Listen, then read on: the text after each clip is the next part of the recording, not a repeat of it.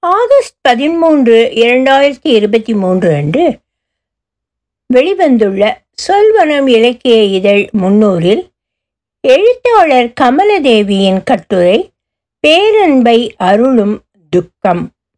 ஒலிவடிவும் Saraswathi Thiagarajan Boston.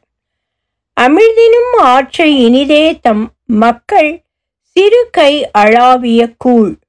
குரல் அதிகாரம் மக்கட்பேறு. வழக்கமான சொல்லுடன் கட்டுரையை தொடங்கலாம். இலக்கியம் என்பது எப்போதும் வாழ்க்கையை தன் பேசு பொருளாக கொண்டது. உலகம் முழுவதுமே இருபதாம் நூற்றாண்டின் பிற்பகுதியிலிருந்து வாழ்க்கை முறை வெகுவாக மாறியிருக்கிறது. சமூகத்திலிருந்து குடும்ப அமைப்பு மேலும் தனிமனிதன் வரை உலகமயமாக்கலால் மாறிக்கொண்டிருக்கிறது. தனிமனிதன் என்று கருதுகோளிற்கான முக்கியத்துவம் அதிகரித்துள்ளது. வாழ்க்கையை விரிவாக பேசும் இலக்கிய வடிவமான நாவலின் பேசு பொருளானது விதவிதமான வாழ்க்கை முறைகள் மனிதர்கள் நிலப்பரப்புகள் என்று விரிந்து செல்கிறது. தத்துவம் வரலாறு காதல் மண் சார்ந்த வாழ்க்கை தனி மனிதன் விளிம்பு நிலை வாழ்க்கை என்ற நாவலின் பேசு பொருள்கள் மிக பரந்தவை. சமூக மனிதரான காந்தியையும் அவர் மகனையும் மையப்படுத்திய ஹரிலால் த பே மோகன்தாஸ் கரம்சந்த் காந்தி என்ற நாவலையும் தனி மனிதரின் குழந்தையின்மை சிக்கலை பேசும் காயாம்பூ நாவலையும் இந்த கட்டுரைக்காக எடுத்துக்கொள்கிறேன் எழுத்தாளர் லாவண்யா சுந்தரராஜனின் காயாம்பூ நாவலில் முதல் நாவல் முயற்சிக்கான தத்தளிப்புகள் உள்ளன. எழுத்தாளர் கலைச்செல்வியின் ஹரிலால் நாவலிற்கு அனைவரும் அறிந்த காந்தியின் வாழ்க்கையை பேசுகிறது என்ற மேலோட்டமான பார்வை உள்ளது. இரண்டு நாவல்களுமே உணர்ச்சிகரமான களங்களை மனிதர்களை தருணங்களை கொண்டவை. எனினும் மிக உள்ளடங்கிய துனியில் எழுதப்பட்டுள்ளன. வாசக பங்களிப்பை கோருபவை. இரு நாவல்களிலும் உள்ள அடிப்படையான வாழ்க்கை சிக்கல் இந்த நாவல்களை முக்கியமானதாக்குகிறது. தன் தொடர்ச்சி என்று மானுடர் நம்பும் வாரிசுகள் சார்ந்த சிக்கல் ஒரு வலை போல விரிந்து இவர்களின் வாழ்க்கை மீது கவிவதை உணர முடிகிறது. காந்தி கஸ்தூரிபா போன்ற லட்சியவாத தம்பதிகள் அதை எதிர்கொள்ளும் விதம் தனித்துவமானது. காயாபூவின் எளிய தம்பதிகளான துரையும் நந்தினியும் அதை எதிர்கொள்வது இன்னும் சிக்கலாக உள்ளது. இரு நாவல்களுமே என்றைக்கும் உள்ள ஒரு சிக்கலை தன் கருப்பொருளாக கொண்டுள்ளன. நம் புராணங்களில் குழந்தை வேண்டி தவம் இருக்கும் மன்னர்களை மனிதர்களை தொடர்ந்து காண்கிறோம். கர்ணனின் பெற்றோரான அதிரதனும் ராதையும் குழந்தை இல்லாதவர்கள். காந்தாரி குழந்தைகள் பெறும் விதம் அசாதாரணமானது. குந்தியும் தன் மைந்தர்களை வரமாகவே பெறுகிறாள். சில நேரங்களில் அசுரர்களுக்கு பிரகலாதன்கள் பிறந்து சோதிக்கிறார்கள். சில நேரங்களில் முனிவர்களுக்கு அசுர மைந்தர்கள் பிறக்கிறார்கள். தசரதன்கள் பிள்ளைகள் மீது கொண்ட அன்பால் அழிகிறார்கள். பாண்டுகள் பிள்ளைகள் மீது கொண்ட அன்பால் நிறைவடைகிறார்கள். திருதராஷ்டிரர்களால் ஒருபோதும் பிள்ளை பாசத்தை கடக்க முடிவதில்லை. சந்தனுக்கள் பிள்ளைகளால் தத்தெடுக்கப்படுகிறார்கள். பெற்றோர் பிள்ளைகள் உறவை வைத்தே இயற்கை தன் மாபெரும் விளையாட்டு களத்தை நிறைக்கிறது. ஓயாத முரண்கள் ஓயாத தாபங்கள் ஓயாத போராட்டங்கள் பிம்பங்கள் தாங்கள் தங்களுடனே ஆடும் ஆட்டம். இந்த இரு நாவல்களுமே இதே ஆட்டத்தின் தத்தளிப்புகளை முரண்களை போராட்டங்களை கொண்டவை. தென்னாப்பிரிக்காவின் ஆசியர் ஐரோப்பியர் மற்றும் ஆப்பிரிக்க இனக்குழுக்களின் இருத்தலியல் மற்றும் இனப் போராட்டங்களுக்கு மத்தியில் காந்தி என்ற மிகப்பெரிய ஆளுமையை காலம் கூர்த்தீட்டி கொண்டிருக்கும் காலகட்டத்தில் ஹரிலால் நாவல் நகர்கிறது. ஒரு பெரிய ஆளுமையாக உருவாகி கொண்டிருக்கும் காந்திக்கும் அவரின் மூத்த மகனுக்கும் இடையே ஏற்படும் உறவு போராட்டம் நாவலின் மையம். அந்த மையத்தை சுற்றி தென்னாப்பிரிக்காவில் காந்தி முயன்று பார்த்த கூட்டு வாழ்க்கை முறை சோதனைகள் இந்தியன் ஒப்பீனியன் இதழிற்கான அவரின் உழைப்பு குடும்பத்தினுள் அவர் நடத்தி பார்த்த வாழ்வியல் சோதனைகள் நண்பர்களுடன் அவரின் விவாதங்கள் என்று நாவல் விரிகிறது. தென்னாப்பிரிக்க நிலப்பரப்பை கொண்டு வருவதில் கலைச்செல்வி வெற்றி பெற்றிருக்கிறார். பதின் வயதின் இறுதியில் உள்ள மகனையும் லட்சியவாதியாக நாற்பது வயதை தொடப்போகும் வயதில் உள்ள கணவனையும் சமாளிக்க தத்தளிக்கிறார் கஸ்தூரிபாய். ஹென்றி போலக் மிலி தம்பதிகளின் பார்வையில் காந்தி கஸ்தூரிபாயின் அன்பும் வாக்குவாதங்களும் காட்டப்படுகின்றன. காந்தி தன் குடும்பத்திற்குள்ளேயும் விவாதத்திற்கும் பேச்சுவார்த்தைக்கும் தயாராகவே இருக்கிறார். தன் தரப்பை பேசுவதை கூட எதிர்ப்பாக எடுத்துக்கொள்ளும் மனநிலை உடைய சமூகத்தில் இந்த மனிதர் விவாதம் செய்வதை அன்றாடமாக வைத்துள்ளார். குடும்பத்திற்கும் சமூகத்திற்கும் காந்தி நெருக்கமானவராக இருந்ததற்கு இதுவும் ஒரு காரணம். இது நாவலில் சிறப்பாக வெளிப்பட்டுள்ளது. ஒரு லட்சியவாத கணவனுடன் பயணிக்கும் இந்த மனைவி தன் வாழ்க்கையை நெருப்புக்கு அருகில் என எப்போதும் உணர்கிறாள். எளிய குஜராத்தி பெண்ணான கஸ்தூரிபாய் கணவர் காந்தியுடன் சேர்ந்து தானும் தனி ஆளுமையாக வளர்கிறார். காந்தி தன் வசுதெய்வ குடும்பம் கனவை ஃபீனிக்ஸ் குடியிருப்பை உருவாக்கி நடைமுறைப்படுத்தி பார்க்கிறார். வசுதெய்வ குடும்பத்தை கனவு காணும் ஒருவரின் மகன் கொள்ளும் அலைக்கழிப்பின் நாவல் இது. காந்தியிடம் காலம் தன் துலாபாரத்தில் அவர்களையே வைக்கச் சொல்கிறதோ என்னவோ? தெரிந்த வாழ்க்கைதானே என்ற எண்ணம் இல்லாது நுழைய முடிந்தால் நாவலிலிருந்து சிறந்த வாசிப்பு அனுபவத்தை பெறுவதோடு இன்று வரை உயிர்ப்புடன் இருக்கும் காந்தியையும் அவர் மகனையும் உணர்ந்து கொள்ள முடியும். எழுத்தாளர் லாவண்யா சுந்தரராஜனின் காயம்பூ குழந்தையின்மைக்கான மருத்துவ சிகிச்சை முறைகளை முதன் முதலாக எடுத்தாண்ட நாவல் என்ற வகையில் பேசுபொருள் சார்ந்த தமிழுக்கு ஒரு முதல் நாவலாக கொள்ளலாம். குழந்தையின்மையின் தத்தளிப்புகளும் துயரமும் மருத்துவமனைகளின் இயந்திரத்தனமான அணுகுமுறைகளும் குடும்ப அமைப்பில் குழந்தையின்மை ஏற்படுத்தும் கசப்புகளை வெறுமைகளை நாவல் நிறைத்து வைத்திருக்கிறது. இணையாக குறைபாடுடைய குழந்தையின் பெற்றோரின் அன்றாட வாழ்க்கையும் நாவலில் உள்ளது. காவிரிக்கரை கிராமங்களும் சண்டிகரும் கதைக்களங்கள். துரைக்கும் நந்தினிக்குமான திருமணத்திலிருந்து நாவல் தொடங்குகிறது. நந்தினி மீதான ஹரியின் சொல்லப்படாத காதலும் ஹரியை சுற்றிய கிராமத்து வாழ்க்கையுடனும் நாவல் நகர்கிறது.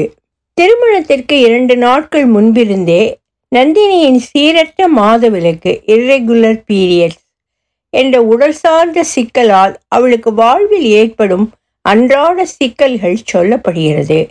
திருமணத்தன்றிலிருந்தே அவளின் சின்ன சின்ன திருமண கனவுகள் கூட இதனால் கலைகின்றன. குழந்தையின்மைக்கான சிகிச்சைகளில் மருத்துவமனைகளில் ஒரு பெண் தன் உடல் மீது அடையும் நுணுக்கமான அவமதிப்புகளை நாவல் முழுவதுமே நந்தினி கதாபாத்திரம் மூலம் உணர முடிகிறது. குழந்தையின்மை என்ற காரணத்தால் குடும்பம் சமூக உறவுகளில் மனிதர்கள் மேல் நந்தினிக்கும் துரைக்கும் ஏற்படும் விளக்கம் முக்கியமானது. இருவரும் என்ன பரிசோதனை என்று தெரியாமல் உடலில் ஏற்படும் உச்சக்கட்ட வலிகளை பொறுத்து கொள்ளும்போது குழந்தையின்மை என்ற சிக்கல் மட்டும்தானா வாழ்க்கை? என்ற கேள்வி மீண்டும் மீண்டும் நமக்கு எழுகிறது. நாவல் முழுதும் பல்வேறு மருத்துவ முறைகள் பரிசோதனைகள் மருந்துகள் என்று நகர்கிறது. நாவல் வாசிக்கும் போது குழந்தையின்மையை இத்தனை பெரிய விஷயமாக நாம் மாற்றி வைத்திருக்க தேவையில்லை என்று தோன்றுகிறது. ஒரு தம்பதியரின் இளமை வாழ்க்கையை அழிக்க குழந்தையின்மை என்ற ஒரு விஷயமே போதுமானதாக இருக்கிறது. மருத்துவமனைக்கு ஒவ்வொரு முறையும் குழந்தைக்கான எதிர்பார்ப்புடன் செல்லும் நந்தினியும் துரையும் ஏமாற்றம் அடைகிறார்கள். குழந்தை பெறுவதற்காக பேக்கேஜ் மெடிசின்ஸ் என்று தனக்கு இல்லாத நோய்க்கெல்லாம் மருந்து சாப்பிடும் நந்தினியிடம் உன் உடம்பு தானே ஊரான் வீட்டு பண்டமா? என்று தோழி கேட்பாள். ஒரு மனித உடல் இயந்திரமாக பார்க்கப்படும் அவலம் இந்த சிகிச்சைகளில் அப்பட்டமாக நடந்தேறுகிறது. இதையெல்லாம் கடந்து நாவலில் நந்தினி தன் அகத்தின் ஆன்மீகமான ஒரு தளத்தில் குழந்தையின்மையால் பெரும் காயத்தின் வலி காயாம்பூ நாவல் முழுதும் உள்ளது. ஒரு கட்டத்தில் துரையும் அந்த துயரத்தை அடைகிறார். குழந்தையின்மை என்ற பெயரால் பரிசோதனை களமாகவும் போர்க்களம் என்றும் சொல்லலாம். உடலை வெறுமனே பார்த்து கொண்டிருக்கும் நந்தினி நம்மை தொந்தரவு செய்பவள். சிகிச்சைகளின் போது ஒவ்வொரு முறையும் அந்நிய ஆண்கள் முன் ஆடை களைவதற்கு நந்தினி பதறுகிறாள்.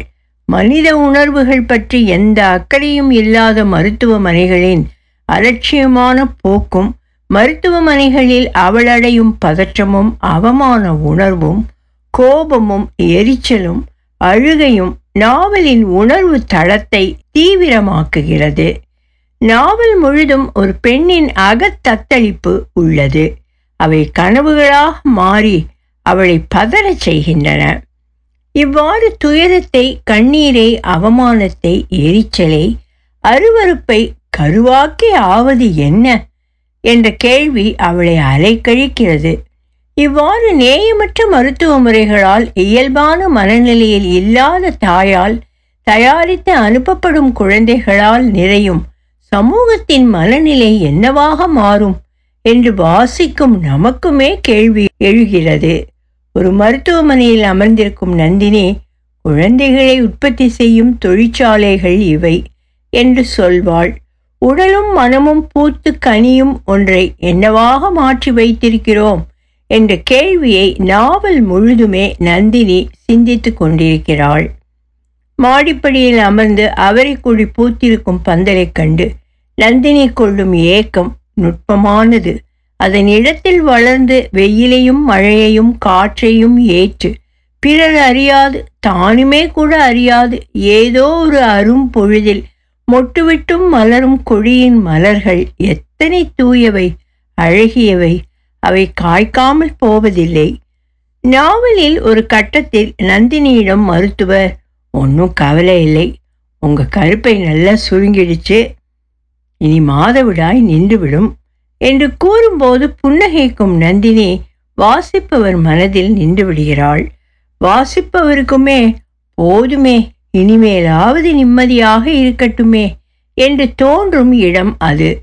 மோகமுள் நாவலில் செப்புச்சிலையாக ரயிலடியில் நிற்கும் யமுனா போன்று மருத்துவமனையில் மருத்துவர் முன்பு தன் மெனோபாஸ் பற்றி தெரிந்து புன்னகையுடன் அமர்ந்திருக்கும் நந்தினியும் நம் மனதை தங்களின் மௌனத்தால் தொந்தரவு செய்பவர்கள். நம் நாவல்கள் உருவாக்கிய கங்கா யமுனா போன்ற முக்கியமான பெண் கதாபாத்திரங்களின் வரிசையில் நந்தினியும் வாசகர் மனதில் நிற்கக்கூடும். அதே போல இன்று வரை இளைஞர்களுக்குள்ள இருத்தலியல் மட்டும்தான் யார்? என்ற கேள்வி சார்ந்த தத்தளிப்புகளுடன் ஹரிலால்கள் நம் முன் அலைப்பாய்வதை கண்டுகொண்டே இருக்கிறோம். எழுபிறப்பும் தீயவை தீண்டா பழிப்பிறங்கா பண்புடை மக்கட்பெறின். அதிகாரம் மக்கட்பேறு. நட்பண்புகளை பெற்ற பிள்ளைகளை பெறுபவர்க்கு ஏழு பிறப்பு தீயவை தீண்டாது என்று சொல்லும் மரபு நம்முடையது. ஒரு தந்தையாக காந்தி ஒரு கட்டத்தில் கையறு நிலையில் நிற்கிறார். காயாம்பூவில் மிகச்சாதாரணமான ஒரு குடும்பத்தின் தம்பதிகள் குழந்தைக்காக நடுவயது வரை மருத்துவமனைகளில் வதைப்படுகிறார்கள் இரு நாவல்களுமே சந்ததிகள் என்ற அம்சத்தை விசாரிக்கின்றன. காந்தி தீர்மானமாக எனக்கு அவன் ஒருவன் மட்டும் பிள்ளை இல்லை என்கிறார். காயாம்பூ தம்பதிகள் தங்களுடைய சொந்த பிள்ளைதான் தங்களுக்கு வேண்டும் என்கிறார்கள். இரு நாவல்களும் கேள்வி எழுப்பி விசாரிப்பது இதைத்தான். ஒரு மனிதனின் வாழ்க்கை சொந்த பிள்ளையோடு முடிந்து விடுவதா? பிள்ளை இல்லை என்றாலோ பெற்ற பிள்ளை சரியான வாழ்க்கை வாழவில்லை என்றாலோ ஒருவரின் வாழ்க்கை முழுமையடையாதா என்ன? இரு நாவல்களும் வாசிப்பவர் சார்ந்து விரிந்து செல்லும் சாத்தியம் கொண்டவை. பீனிக்ஸ் செட்டில்மெண்ட் ஓடைக்கரையில் நாராயணனின் முன் நிற்கும் காந்தியும் ஸ்ரீரங்கம் கோவிலில் ரங்கநாதரின் முன் நிற்கும் நந்தினியும் கேட்பது என்ன? பெறுவது என்ன? இந்த இரு நாவல்களும் வழிநெடுக கசப்புகளை தத்தளிப்புகளை வடிகட்டி எடுத்த பின் அன்பின் துயரத்தை பேரன்பின் துவக்கமாக கொள்கின்றனவா? என்ற கேள்வியை எழுப்பி நம்மை தனியே விட்டுவிட்டு பின்னகர்ந்து கொள்கின்றன. எழுத்தாளர் லாவண்யா சுந்தரராஜனும் கலைச்செல்வியும் இரண்டாயிரத்துக்கு பின் எழுத வந்தவர்கள். லாவண்யாவுக்கு இது முதல் நாவல். கலைச்செல்வி இன்னும் காந்தியை எழுதி வெளிவர முடியாத தத்தளிப்பில் இருப்பவர். தொடர்ந்து எழுத இருவருக்கும் வாழ்த்துகளும் அன்பும். காயாம்பூ நாவல் மென் அட்டை காலச்சுவடு பதிப்பகம் இரண்டாயிரத்தி இருபத்தி ஒன்று. குறிப்புகள் புத்தகங்களின் விவரங்கள். கலைச்செல்வி நாவல் ஹரிலால் த. பே. மோகன்தாஸ் கரம்சந்த் காந்தி இரண்டாயிரத்தி இருபத்தி இரண்டு மென் அட்டை தன்னரம் நூல்விழி பிரசுரகர். லாவண்யா சுந்தரராஜன் காயாம்பு நாவல் மென் அட்டை காலச்சுவடு பிரசுரம் இரண்டாயிரத்தி இருபத்தி ஒன்று. ஒலிவடிவம் சரஸ்வதி தியாகராஜன் பாஸ்டன்.